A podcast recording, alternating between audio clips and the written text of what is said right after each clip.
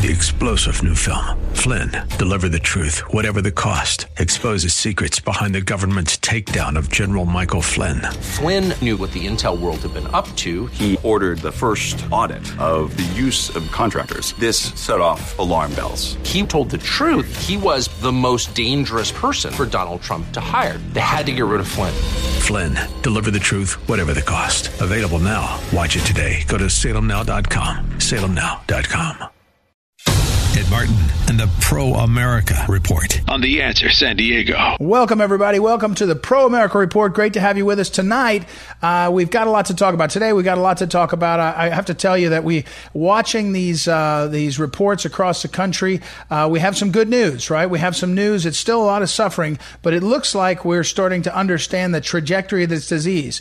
And I have been mad and angry and fired up for about uh, about a week now at the president and the and the administration for ask. I want them to do a better job of telling us what is going to happen, what's possible to happen. Uh, but so we're going to talk about that. And today's wink, today's what you need to know is all about that. So first, go to edmartinlive.com, get the uh, uh, email every morning. You'll get an email from me that will uh, give you an update on what's going on, some key articles, some key uh, segments of the show. edmartinlive.com. You can also follow the show there, the radio show, my one hour radio program every day. Uh, it's called the Pro America Report. You can tune in on the answersandiego.com or get it wherever you get a podcast. So thank you for listening. Now, we, I, we have to talk about what you need to know. A couple of things. One, Boris Johnson is sick near death. And people said, wow, he's 55 years old. He seems to be a pretty healthy guy. I have done some research. He's a smoker. Now, you say, well, there's a lot of smokers in the world. This disease is going to hit people that have these sort of comorbidities, they call them. And something like being a smoker in a disease that hits your lungs is going to be a problem. You'll notice, in contrast, Chris Cuomo is about the same age, 49 years old, uh, and he is a healthy guy. He's a health nut, I think, in terms of exercise and all. He doesn't have the same uh, reaction to the disease. Here's what we know on the disease, and I'm moving off that. I just want to say this for everybody that's listening. This disease will hit people in different ways. The reason why it hits older people is because older people tend to have a, a, hits, hits older people worse, tend to have a, a less, uh, more complications in their immune system. They've had other diseases. They have uh, some, some, uh, you know, weakened heart, uh, weakened vessels, whatever it is. That's the part of the reason. But anybody under the ages of 65, you have these comorbidities. So here's the tip. Here's the tip. Get healthy. Get healthy. This is a time for people to get healthy. Tomorrow on the show, or Thursday on the show, we're going to talk with uh, Dr. Hotze, Steve Hotze, who's a doctor. He has a wellness center, and I previewed with him a discussion. He basically said, get healthy. There's lots of ways to get healthy, but there's the number one thing is get healthy. It's a good time to quit smoking. It's a good time to quit some of the bad habits. Good time to exercise. All that's happening, a lot happening. Now, what you need to know is this. The hydroxy, uh, hydroxychloroquine is working. And it is working. It's working for people, and it's anecdotal. That's true. This Michigan uh, legislator yesterday, African American woman, Democrat, who said she got on the hydroxychloroquine and it helped. And she thanked President Trump. At this point, we know it works. And at this point, we know we have to try. And here's what I want you to know we're turning the corner now. The social distancing helped. The hydroxychloroquine helps. Some of the other therapeutics is helping. The presence of ventilators and all these things helped. We're still going to face a long haul of this disease, but we're turning a corner. We're sort of hitting a plateau. It's still going to mean people are going to die. And let me be clear people are going to die in the next six months. It's going to go on for a year, maybe 18 months. But we're going to get out of this period, this period of sort of the great pause, and we're going to have to start back in on our economy. And here's what you need to know it's our turn, we the people, to tell our leaders what we want. It's our turn to tell the leaders we want to go back to work, we want to go back to the economy, we're willing to adjust our lives to save some lives, but we're also willing to risk our lives and our health to go back to normal, uh, relatively normal. In other words, there's a lot of us. I think one of the things about this coronavirus is a lot of us are going to get the disease. And, and some of us are going to get really sick, but almost all of us are going to get better.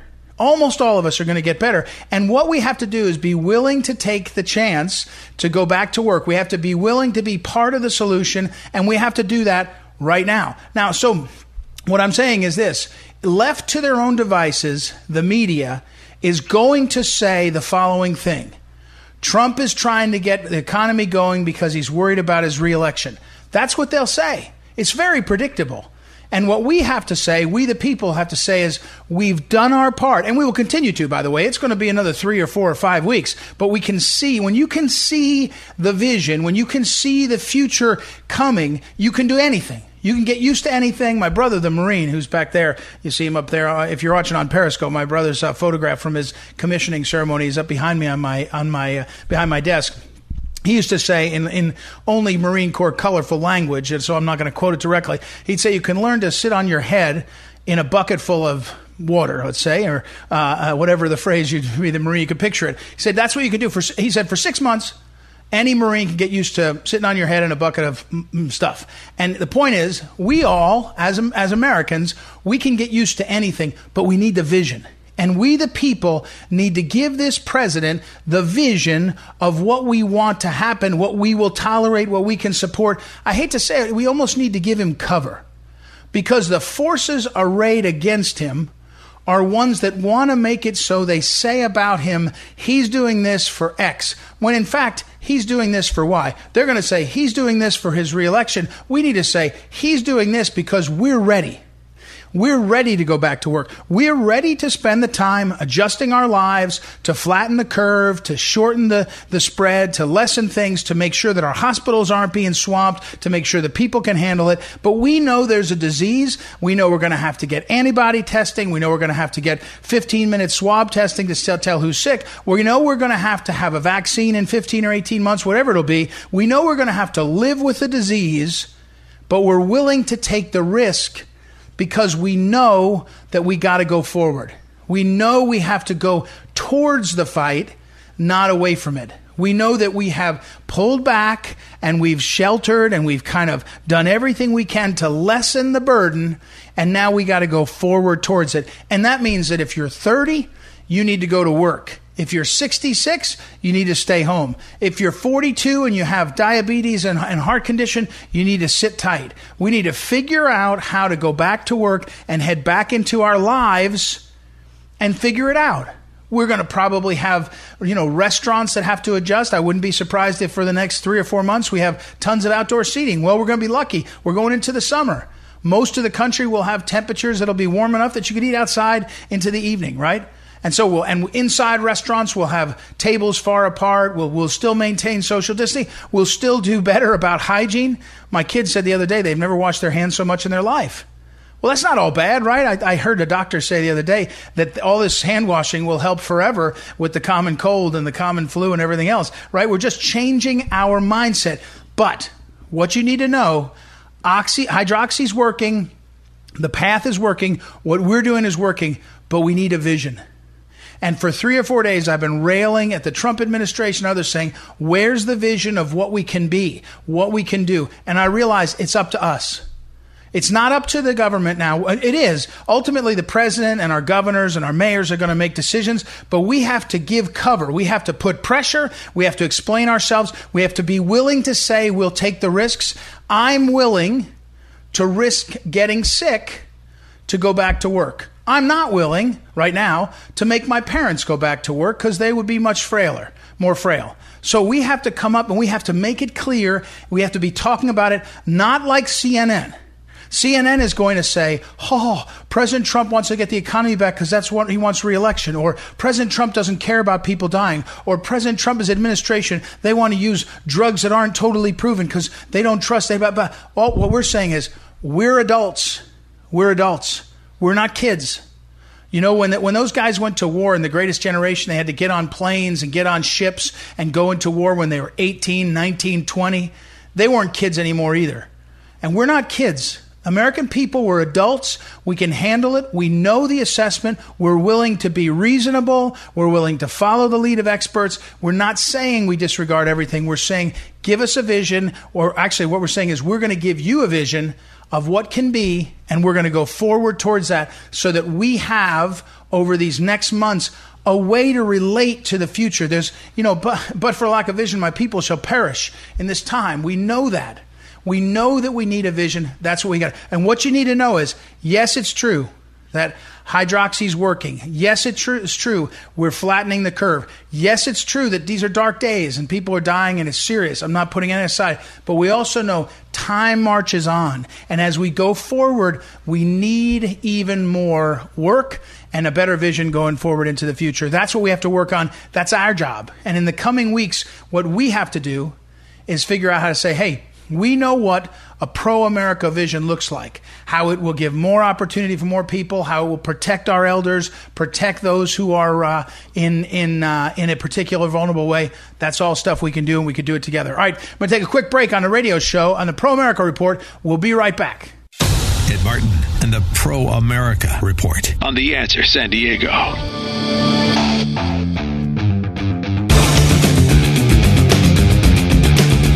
Welcome back. It's Ed Martin here on the Pro America Report. Our next guest was referred to me by one of my friends who was at her church, and um, she uh, heard a, a, man come there and preach. And then a few weeks later, he got sick with uh, coronavirus. I think, I think it was coronavirus. So we'll get the details from him. I, I saw one report that the test was negative, but he certainly had the symptoms. And then he was treated with the hydroxychloroquine, and uh, and he got better. And so anyway, I, I thought my my the great thing is my friend said he was a great pastor and a great preacher, and so I thought, well, we need that this week especially. So uh, I would like to welcome welcome right now to the program uh, Pastor Kenny Baldwin. How are you, sir? I am blessed by the best, and I'm so humbled and honored to be with you today. Well, and thank you. And so you're you are a, a, pastor in Virginia, in the Commonwealth of Virginia, and but you you, you got sick down in uh, North Carolina. Is that right? Walk us through what happened to you, and and sort of uh, all the, the nuts and bolts, you know, of your of your uh, of your health issue. Well, I actually traveled to North Carolina along with my family to preach on Thursday and Friday, which would have been the 12th and 13th of March. And I preached on Thursday night and woke up Friday morning, and I wouldn't say necessarily sick, but I had a headache and wasn't feeling my best. So, just to take precaution, I went to a clinic in the area, and they concluded that I did not exhibit enough of the symptoms to be tested, but they did test me negatively for flu and strep. And uh-huh. the medical staff there told me I was fine to go preach that night, which I did with no problems after resting that day. And then my family and I headed back to Northern Virginia on Saturday. And then I preached at my church on Sunday, not feeling bad at all, feeling just fine, no fever or anything. And based huh. on the recommendation of the governor on Sunday afternoon, we then canceled our evening service indefinitely. And then Sunday night, I I couldn't sleep and had a headache and stayed up most of the night. Monday, I was not feeling the greatest. Tuesday, I went to my primary care doctor, had a fever, but again, they determined that it they didn't think it was corona. They did not test and gave me a prescription for Motrin and something to help if I got a sore throat. Sent me home. Tuesday night I huh. rested, and Wednesday morning I woke up feeling something in my chest. I got my wife, mind you, that I'd been I still separated from my family since Sunday night and stayed in a separate room just for precaution. Um, sure. But you know, I, I never went to church in North Carolina or my church sick. I wasn't I wasn't feeling bad. But once that right. that happened that Wednesday morning I woke up, I felt something in my chest. I told my wife I I think I need to go to the hospital. So we went to the hospital huh. here in Northern Virginia. I know the Fairfax and walked in and I spent some time in the back with an x-ray and with the doctors and they diagnosed me with pneumonia but determined wow. that they felt they could send me home on an antibiotic and that the pneumonia would improve, but they cautioned me that if I began to feel worse at any time, to come back to the hospital. I went back home, huh. and not long after I'd been home, I started getting chills, and I was in pain, and I was lethargic, and my chest was tightening up, and I was having shortness of breath and my wife looked at me and said, "Are you are you struggling to breathe?" And I said, "I don't really know." And she saw how lethargic and lacking of energy huh. I was, so she said, "We're going back." We went back to Fairfax Hospital, checked back in. Upon checking in at the triage, my fever was 105. Wow. They immediately took me to the back, put me in a room, um, and and said, and chest X-ray again. And from what I've been told by the doctors, what typically takes two days to develop in the chest happened in my chest in a couple of hours. So huh. even if they did not know what the results of the test were, which they did, they did administer a test right then for COVID. They were determining to keep me and admit me because I was getting worse and worse. So they admitted me into the hospital on Wednesday evening. And at that point in time, I spent the next 10 days in Fairfax Hospital. It wasn't wow. long, just a couple of days before the test did come back positive. But my experience in the hospital was as worst of an as, as worst of an experience that, I, that I've ever gone through in my life. Wow. And, and, and by the way, let me say we're talking to Pastor Kenny Baldwin and his church. If you want to check out his church, and he's got great resources there, it's ourcrossroads.org. Ourcrossroads.org. I, uh, I, I was going through there earlier, uh, Pastor, and other than the fact that you're a Dallas Cowboys fan, I thought I saw unbelievably redeeming and wonderful things on that website. So, all right, but back to this illness. So now you got Corona, ten days in the hospital. Now, did did you um, when you said you know, and and I, I'm I'm I'm really only I don't mean it as a joke. You you see a picture of you you're not a you're, you're a strapping lad. You're not you're not an old man. You're not a you know a kind of a weak uh, fella. You know you're you're healthy looking. You were laid out sick. Like I mean, you were laid out sick, and you were feeling worse than you've ever felt. Right? I was averaging about 103 temperature for days. I could not eat. I had no appetite. They were trying to feed me. I had no appetite. I I couldn't hold anything down drinking. I developed diarrhea. I had a headache. I had chills. I had pains from head to toe. Um, I had to gasp between every word to try to talk. And mind you, that all of this takes place in isolation. So I could not be with my family. My only outlet huh. to my wife and family was FaceTime. I couldn't even see the faces wow. of the doctors and nurses because they have to mask up and gown up so intensely that if I were to see them on the street or in the doctor's office today, I wouldn't even recognize who they were. It was absolutely wow. miserable. I lost 25 pounds while I was in the hospital. I met the doctors every morning, and they literally told me and have since told me since I got out of the hospital that I was on the edge.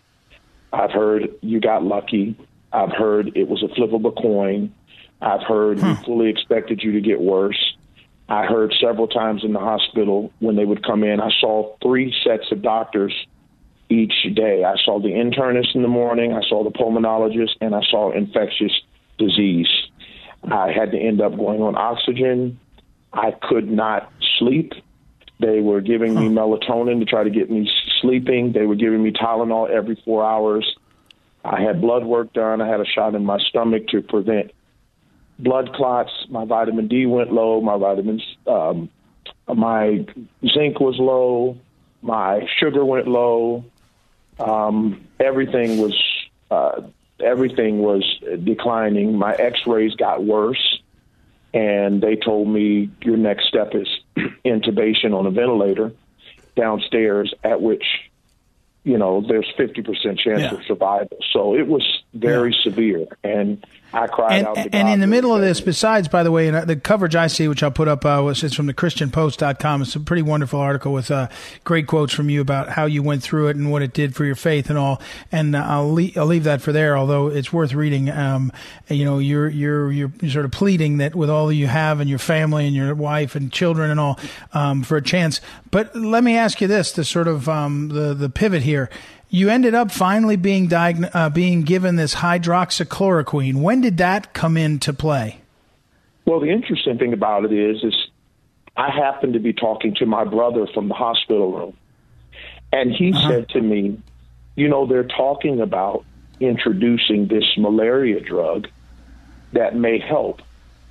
It just yeah. happened to be when my doctor, one of my doctors, was in my room to see me for that day and while he said it to me, I said, yeah, this malaria drug. The doctor said, oh, you're on it. So from what I understand, huh. I was on it from the onset that I was there and took six days of it. They began at 200 milligrams. They went up to 400, went up to 600. And so I found out that they went at it almost immediately. And I, I'm beginning to learn because it was so severe that they implemented it with no hesitation. Hmm. Wow. And do those doctors do they did they tell you that they think it was a factor? I mean, I guess one way to say it is they thought you were somebody that could have gotten worse and you stopped. I mean, it could be that that's just anecdotal. Maybe you were going to stop anyway. But do the doctors seem to think it was a factor?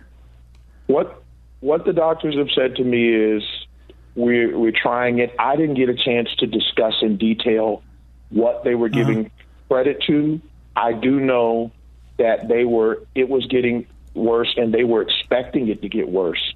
All I can say as a layperson who's not a medical professional is I went in there getting worse. I was declining.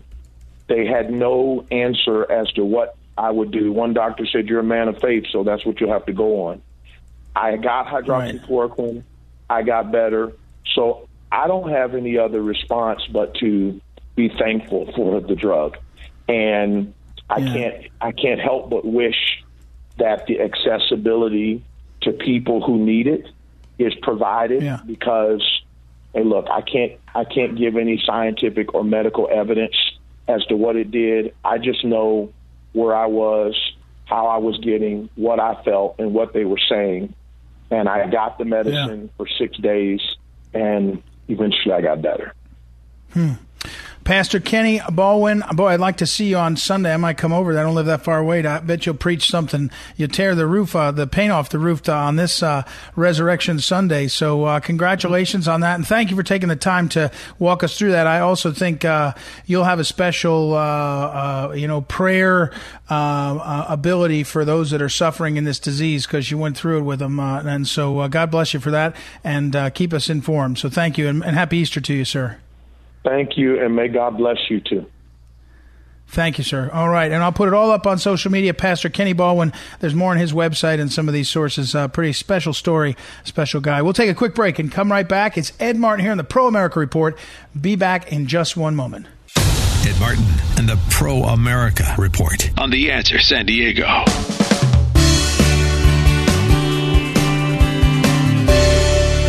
Welcome back. It's Ed Martin here at a Pro America Report. Our next guest is Jeff Landry. He's General Jeff Landry to you, Attorney General, the 45th Attorney General of Louisiana, and uh, he was formerly in the uh, House of Representatives up in uh, in the swamp. So he checked that out for a minute, but thankfully he got out of town and went back to earn an honest living in Louisiana. And uh, he has a, a long career in uh, working in law enforcement and uh, and in Louisiana, and just a great man of his state. welcome to the program, General Landry. How are you, sir?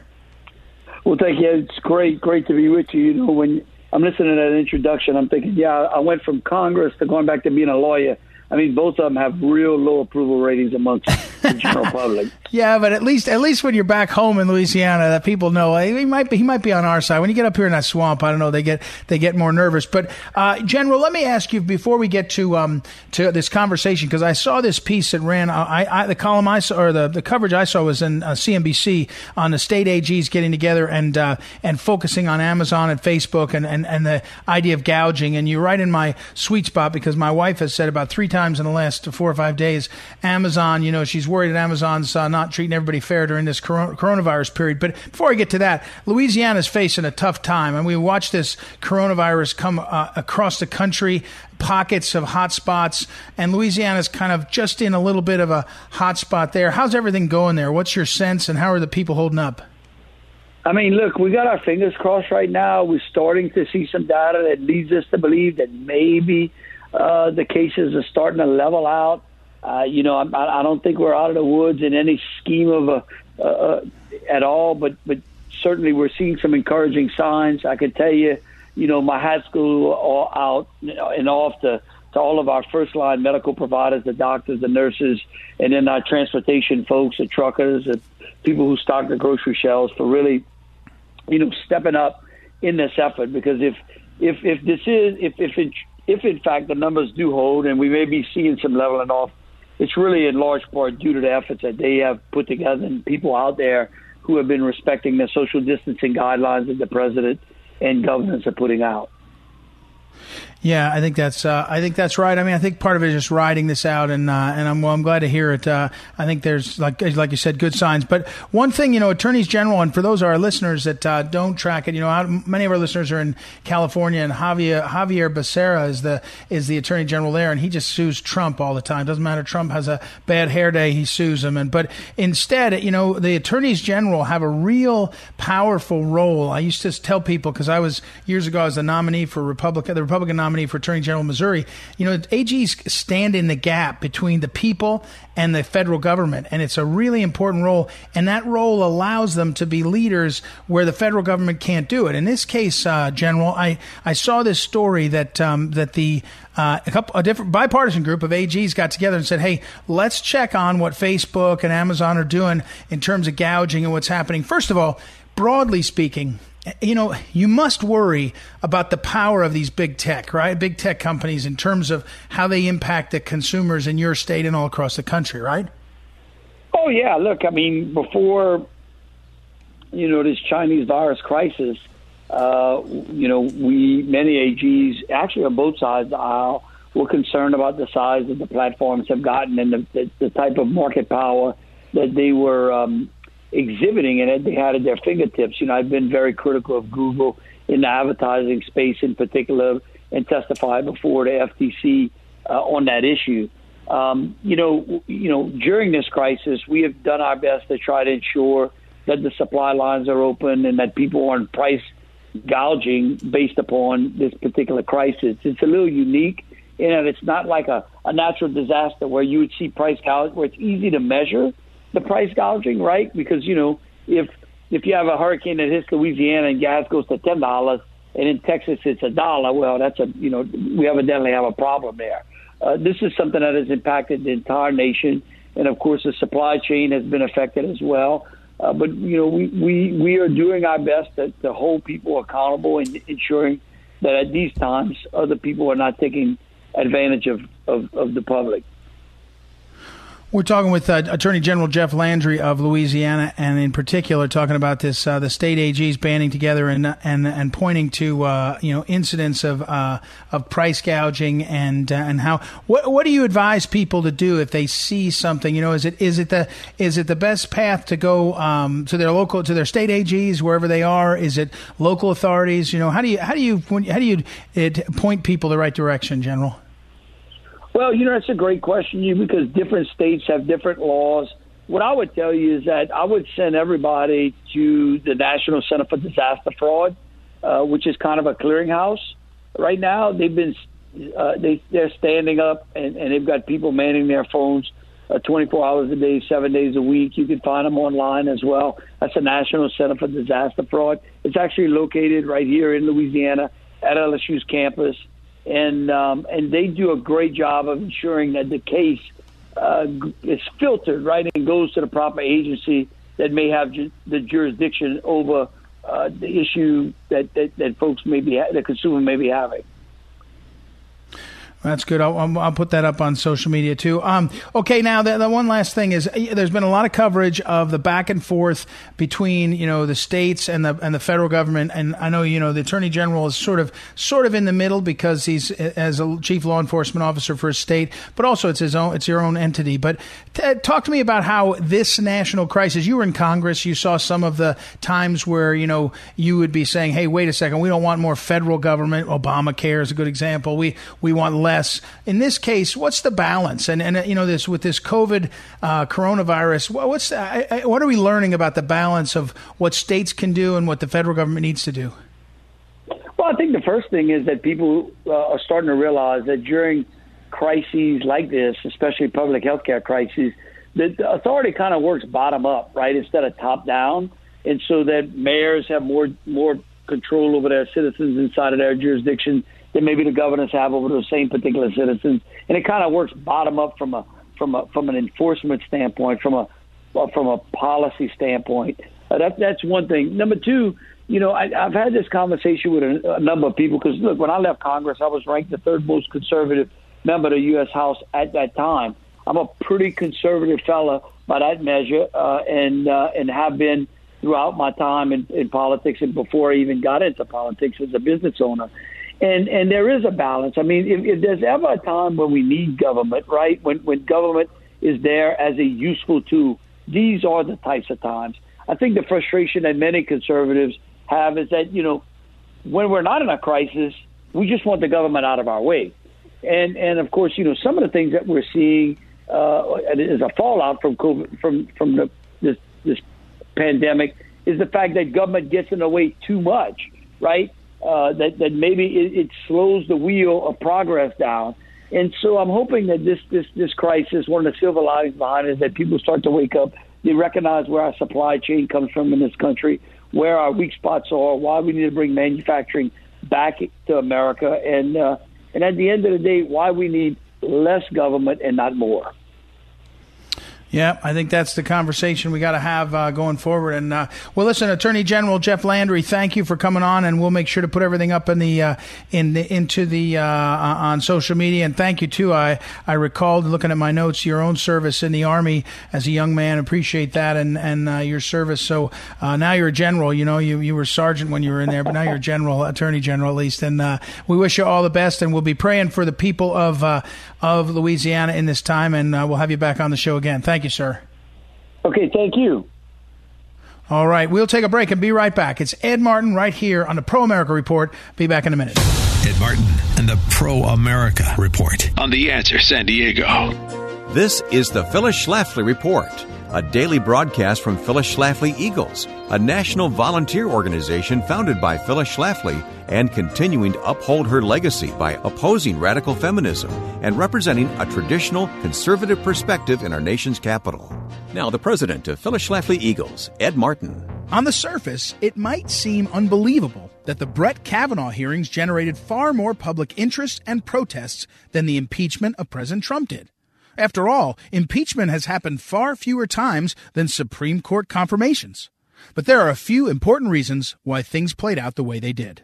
First of all, remember that it was the media that drove President Nixon from office when he faced impeachment. Democrats were hoping for a repeat this time, but the liberal media's influence is gone now, thanks to President Trump. The media didn't get the chance to sensationalize impeachment with confrontations between protesters and senators in elevators. Protesters just weren't motivated enough to leave their mothers' basements to go out and wreak havoc. The role of judicial supremacy might have been another reason why Brett Kavanaugh got more protesters than impeachment. Is the confirmation of one new justice to the nine member Supreme Court really more important than an impeachment of the president? Many of the protesters apparently think so. And it's not unreasonable to assume this could be tied to the Supreme Court's tendency to overextend their power on issues like abortion, border security, LGBTQ, and the Second Amendment. The lack of interest in the impeachment may also be pinned on its futility. Without bipartisan support, there could never be the 67 votes required in the Senate to remove a president from office. There's no way anyone actually thought the Democrats could get the votes, even if every protester in the nation showed up. The whole thing was over before it began. Most working Americans have no interest in a parade of legal eggheads pontificating about whether an action by a president is, quote, an impeachable offense. If anything, the tiresome rants against President Trump demonstrated how broken Washington, D.C. is. It is clearer than ever that we need another election sweep by President Trump so he can complete the job he was sent there to do. President Trump has kept so many of his promises, but there are still promises left for him to keep. We need to fight on. This has been the Phyllis Schlafly Report from Phyllis Schlafly Eagles. Whether it's the vision of our founding fathers, the courage of our veterans, the moral compass of Christopher Columbus, or the fortitude of presidents like Lincoln and Reagan, the truth of history should not be undercut by liberal ideology. At Phyllis Schlafly Eagles, we honor history even as we look to the future. Join us at phyllisschlafly.com. That's phyllisschlafly.com.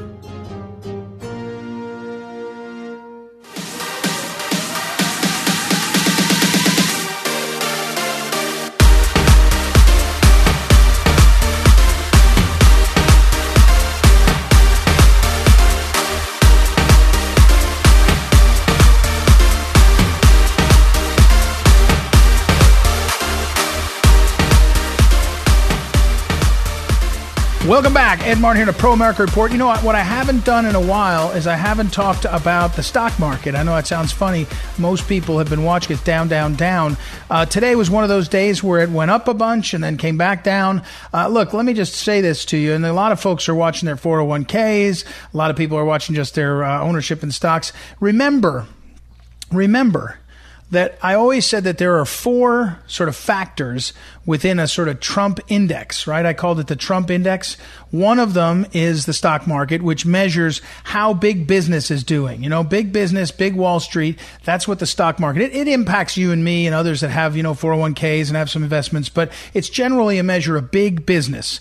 The second one is consumer confidence. The third one is small business confidence. And the fourth one is unemployment. And you recall that I used to say you take all those four when they're in the right direction and you are and you're going like gangbusters. And that's what we had. Well, obviously, unemployment numbers are way up, way up. Uh, and consumer confidence, I haven't seen a number. I, don't know if they've done those surveys. I think they're quarterly. We'll see one. It'll probably take a huge hit. And same thing with uh, small business. Obviously, everything is in the wrong direction. However, what I would caution you about, or the way to think about it, is once we start to come back, and we will, it's going to be it's I, am not one of these people that thinks you know we're going to come back and three weeks from now we're going to have the stock market at 20 you know up 20,000 up to 20,000 or, or, you know I mean 25,000 or 28,000 or any of that. I just don't think that's the way it's going to go. I think it's going to be a steady climb eh, because the fundamentals are right.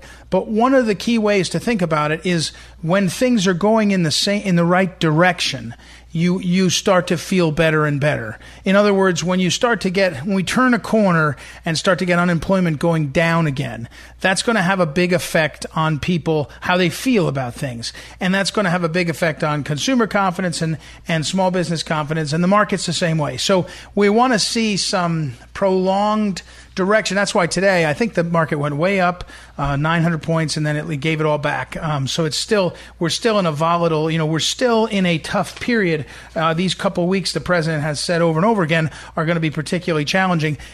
This is going to be a volatile time. But my point, and and, and open this up, is look for the direction. Look for when things start to look even incrementally in the right direction. When you start to hear Cuomo say the numbers are, are flattening. When you start to hear, and it's not true yet, Detroit say the numbers are flattening. When you, the places where they've had this extreme surge, when they start to say, hey, the numbers are flattening or turning, once you get directionally, one day doesn't solve the problem. One day doesn't solve the market.